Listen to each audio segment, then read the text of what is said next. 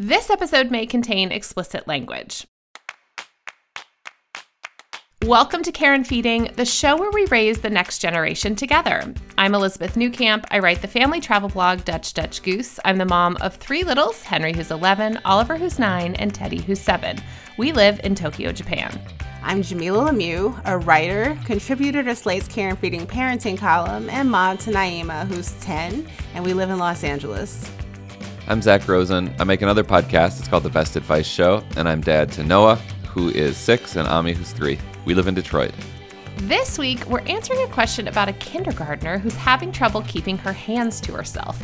She's gotten in trouble at school for this, and her mom can't help but blame herself a little bit. We'll talk about why this might be happening and how to teach the value of the personal bubble. Then, we're going to debrief our week in parenting with a round of everyone's favorite triumphs and fails. So let's get this show on the road. We're going to take a quick break and then we'll see you back here for our listener question.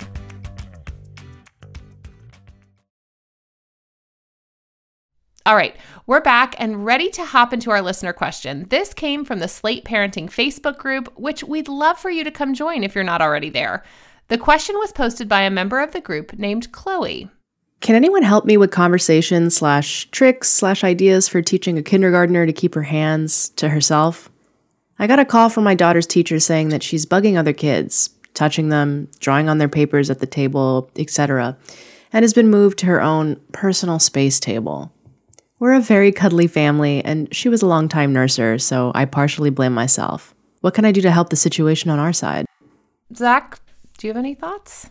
Yeah, I think the first thing to do is absolve yourself about this thing you're saying. Uh, you're a very cuddly family, and your kid was a longtime nurser, so so you're blaming yourself for this. I don't know if this is how kids, um, you know, become become overly handsy. Uh, so I, I don't think that that loving your kid a lot is is something to blame yourself for. Um, there are a couple books that you should consider reading to your kid. Both of them uh, about about personal space. One of them is called Personal Space Camp. It's a picture book about respecting others' physical boundaries. It's by the author Julia Cook.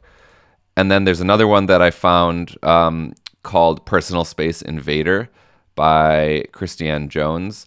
And you're going to to read these books with your kid and and just kind of talk about boundaries. Seeing it in a picture book, I think, is going to be really helpful for for a, a five year old. And I've also seen that um, some kids are just going to be handsy and craving sensation um, in ways that other kids aren't.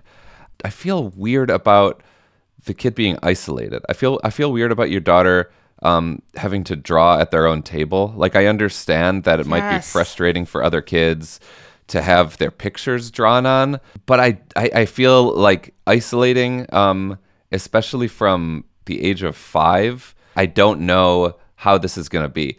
So I would suggest this is perhaps more a suggestion for the teacher that perhaps you could talk to the teacher about find the kids who are like less distressed when their drawing gets drawn on and like put your kid at a table with them and the kids who are like okay with with being touched while also simultaneously having these conversations reading these books about boundaries and about personal space something i agree with you zak something rubs me the wrong way about isolating this kid too you know, I mean, I think it's one thing if it's like, okay, there's been an incident, so today you're going to be at the personal space table, but for you to be permanently at the personal space table just feels sort of cruel for somebody who obviously craves connection from other children. Mm-hmm. Um, I agree with, you know, reading the books and talking to the teacher and just letting your little one know that like not everyone likes to be touched and that's okay. And you have to get people's permission to touch them you know like you may have a close friend in the classroom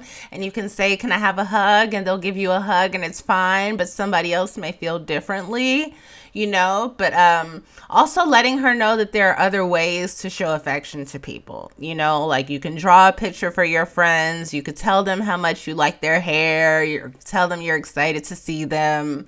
Um, but the physical touch isn't the only way to show affection and care. And in the classroom, it's not the primary way you want to do it. You save that for home.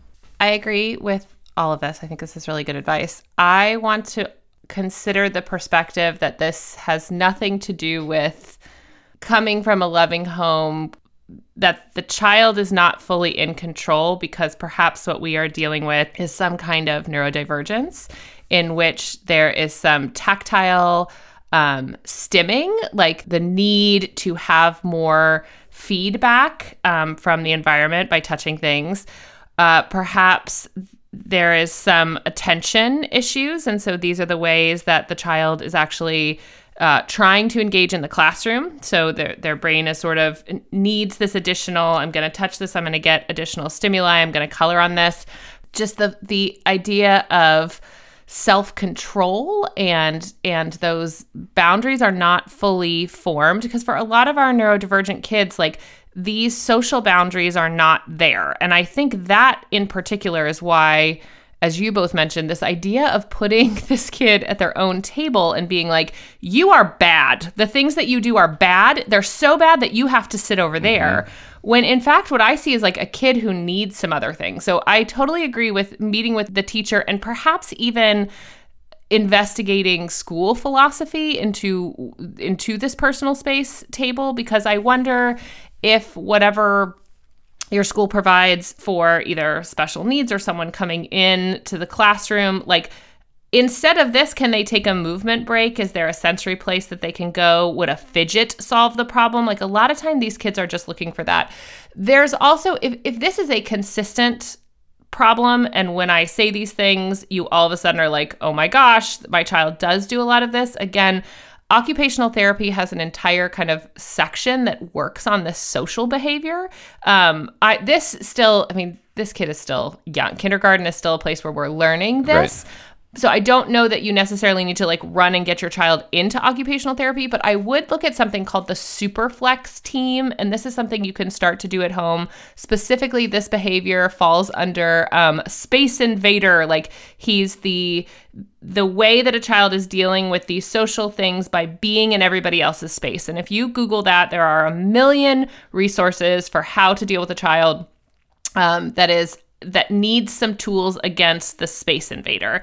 I also think, again, just look at meeting some of those sensory needs in other ways. But I will say that as we, uh, it's the behavior like putting them at a table that starts to lead a lot of these kids to think that they are bad mm-hmm. kids or to not like school. So I think that that is actually what what needs to be um, addressed here. I completely agree, though. Like we should also at kindergarten be talking about boundaries and self control and consent. Like that needs to go hand in hand. Just because your child is having a hard time with it does not mean that they cannot understand what consent is. We have a space invader in our house that loves to like be up on us and getting that tactile stimulation.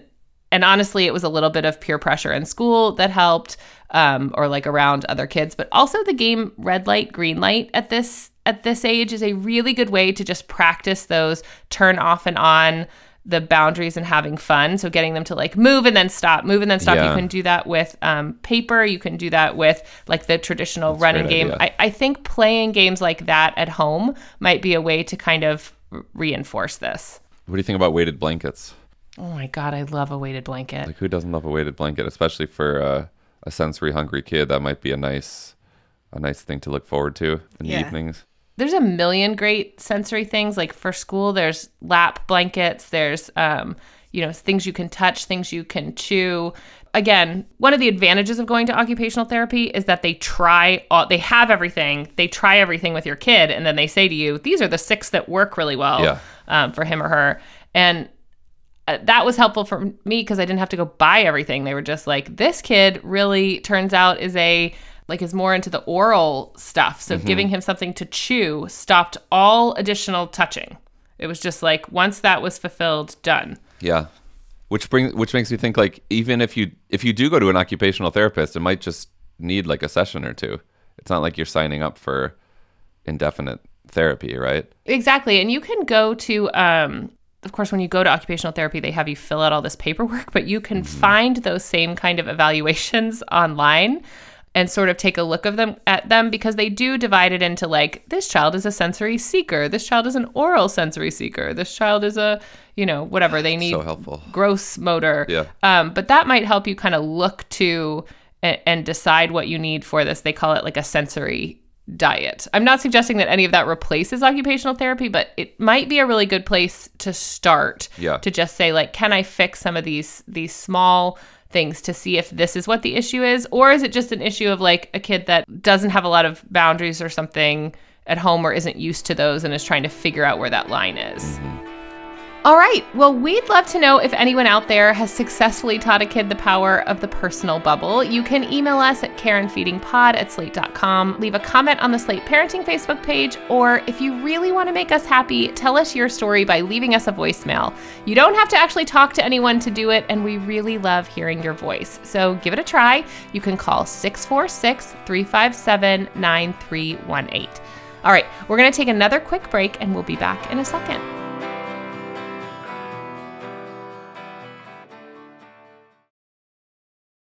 We're back and moving on to a segment we call Triumphs and Fails. Jamilah, do you have a triumph or a fail for us this week? I have a fail. So it we've had some pretty bad rain in LA for the past few days. Oh yeah, I've been hearing about that. Um which is usually not a thing. We don't get a lot of rain in Southern California. And on Friday, um, I got Naima to school about 15 minutes late. And you know, traffic was bad and it was wet and scary. And while we're driving there, she gets texts from like five of her friends, and they're all like, Are you going to school today? No, I'm not going. I'm not going. I'm like, What? So it turns out that like six kids from her class didn't go to school on Friday because of the rain. And the teacher was late because Naima texted me when she got in the class, like, teacher's not even here. But then, like, she ended up coming later. And so I didn't regret bringing her because, like, the rain, pat, you know, it stopped raining. It was fine. You know, it was cold, but It's um, rain. it's rain. Like I'm from Chicago. I went Yeah. to school in all kinds of inclement weather. I climbed through snow, you know, like Barefoot. Yeah. yeah, Uphill. Uphill. So there was like all these warnings about flash flooding and all this stuff for Monday, and that it was gonna, you know, there was gonna be like six more inches of rain. It was gonna be terrible. And so when we woke up, it was raining pretty hard. And so I was like, you know what? You don't have to go to school. And it rained. It was nasty. It rained hard all day yesterday, and less kids stayed home because when she was texting with her friends, like it wasn't all of them that had been home the first time. Um, but her teacher didn't go. And I feel like she, mi- I let her miss a day of school for nothing. And part of it was just that I just didn't feel like getting up. And I was like, fine, it's raining. We don't have to go. And I stayed in bed all day. And Naima got a rain day. And the teacher didn't come. Maybe she lived somewhere that were it could have been dangerous, you know. Um, so I do feel a little bit better that the teacher wasn't there. Yeah. But I basically feel like Naima got a day off of school for nothing. I do think that since there was a sub, that basically she didn't miss anything. Yeah, like cancels it out. yeah, it, it kind of does cancel it out. Were the conditions really bad? Because I know that there were some areas that were super affected, but Not terrible, but like people in LA don't really know how to drive in the rain, so it can be a little intense. You know, Mm-hmm. Right. like when we were driving on Friday, I was kind of like, "Oh, this really sucks." And I need new windshield wipers, and I don't know how like to do that. Like if I buy them, I have to like put them on myself, and I don't know. No, no, no, no, no, no. Pe- uh, like like Pep Boys or whoever, you buy them and they'll come put them on right at your car. Really? You don't have to do any of that. Okay. They will do it for you. Okay. Like at a like at a uh, don't is there the Pep whatever the California equivalent Like of Pep AutoZone, maybe? Yes, something like AutoZone. that. They'll do it They'll for you. you. Okay. You just ask. You can even go in and say, "I need new wipers," and then they will come out to your car and show you uh, which wipers. Okay. That's good. To that know. kind of stuff is always what I need when Jeff is out of town, and I feel sad that I know nothing about how to do that. But the friendly people at your car store know how and we'll do it for you. Okay, that's good to know. I feel like because of this extreme California weather, you can let yourself off the hook a little bit. Okay. Are you more just upset that you cuz I I feel like the thing is she like has your number on the missing school. Mm-hmm. But it doesn't seem that important to you either. Like not that school's not important. I know that you believe that school and education are very important, but I think you also understand there's like a lot of days. There's, And so yeah. like what's it like we all don't want to do stuff some days. Yeah. But do you then like have the mom guilt about is that what's happening? Like you just feel like, "Oh, I should have made her go." yes. There was a sub. There was I a mean, sub, just yeah. I feel like subs. Those are not real days. Like everyone is just like, why are we here I'm when you have a sub? I'm sorry, substitute teachers, but it's true. No, it's not your fault, but like substitutes. But it's like a really hard to come into a class and Oh my try to like pick up where somebody else left off and do someone else's stuff. You know? Mm-hmm. Do you remember the feeling when a substitute came in, especially for a class that you didn't like? It's, it's glorious. It's the best feeling. Somebody better go wheel down the TV from the AV room. Yes, I was just thinking we're that not learning giant shit TV. today. Oh my goodness. All right, Zak, triumph or fail? This is a triumph on behalf of the institution of Shiva.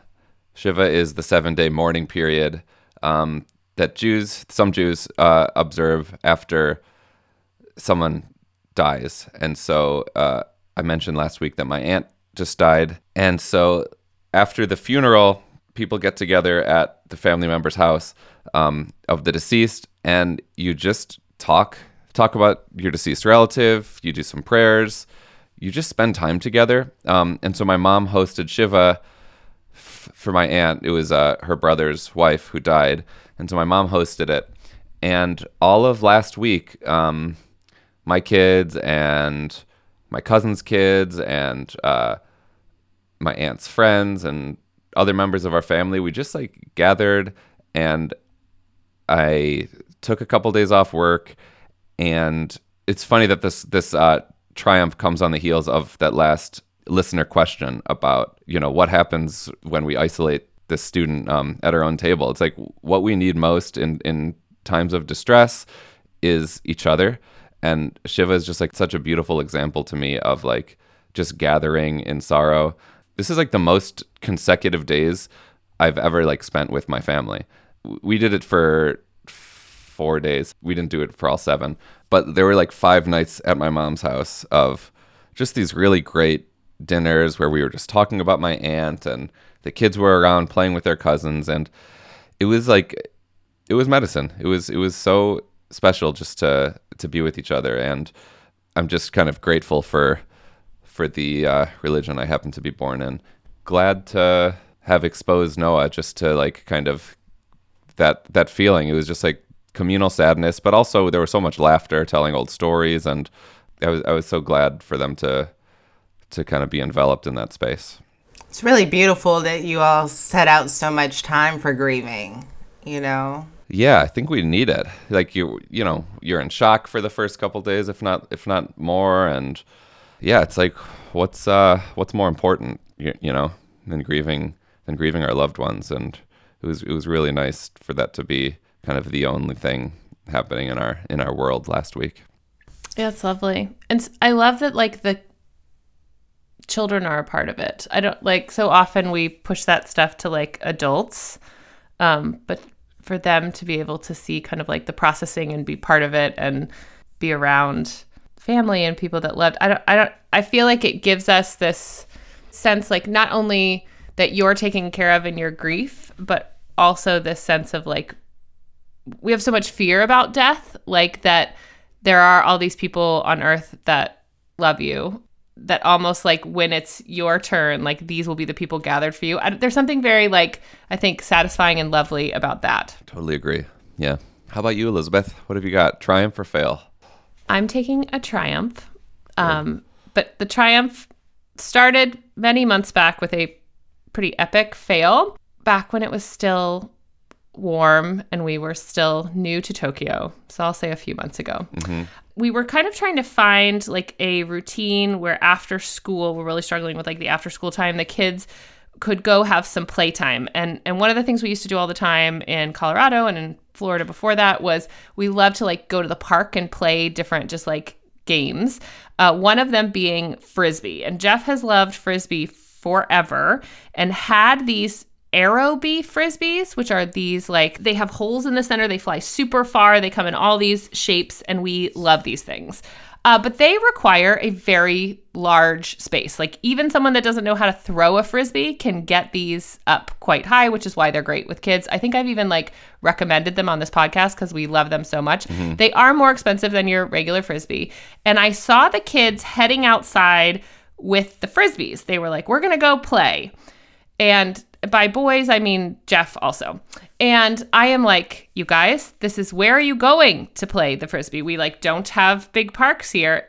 And Jeff's like, we're just gonna throw it on the street. And I'm like, this is a terrible idea. A terrible, terrible, terrible idea. There's there's no way this ends up well. Sure enough, they are not outside a minute before Oliver runs into the house. He is crying, crying, crying. He released the frisbee on the street. Predictably, it flew up several stories and landed on the roof.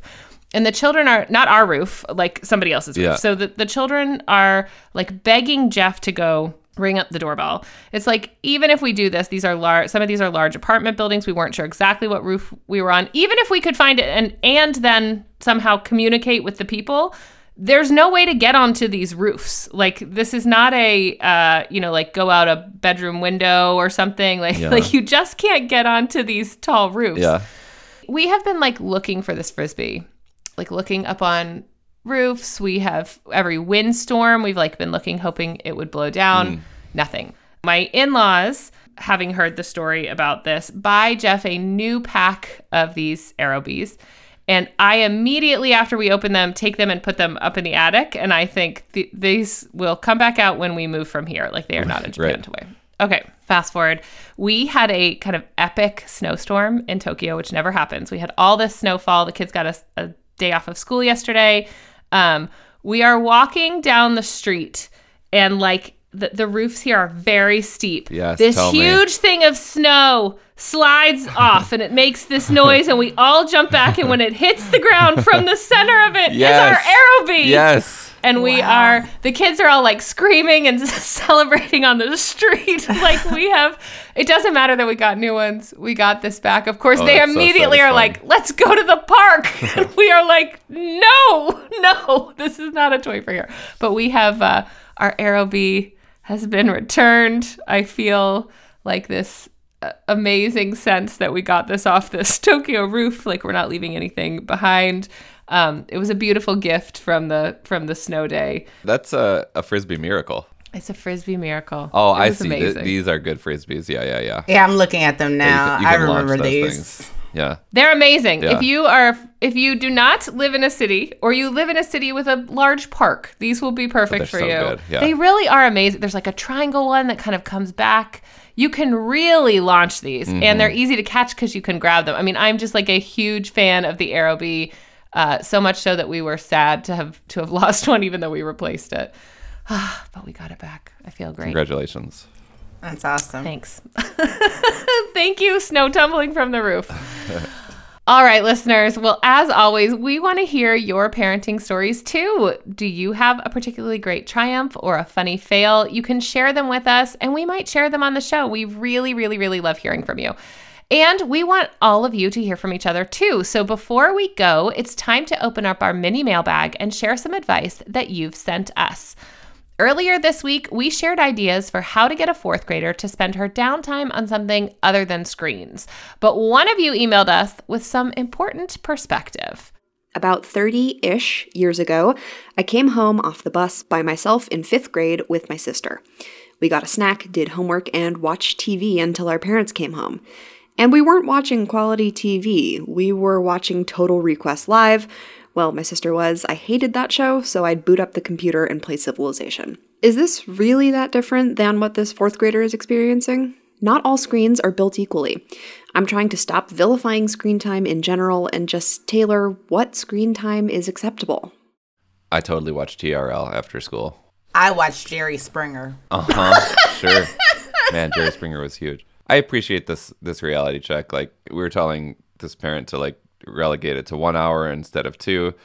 My mom was working. My dad was working. I, I watched as much TV as I wanted. Um, so I, I I get that too. I do.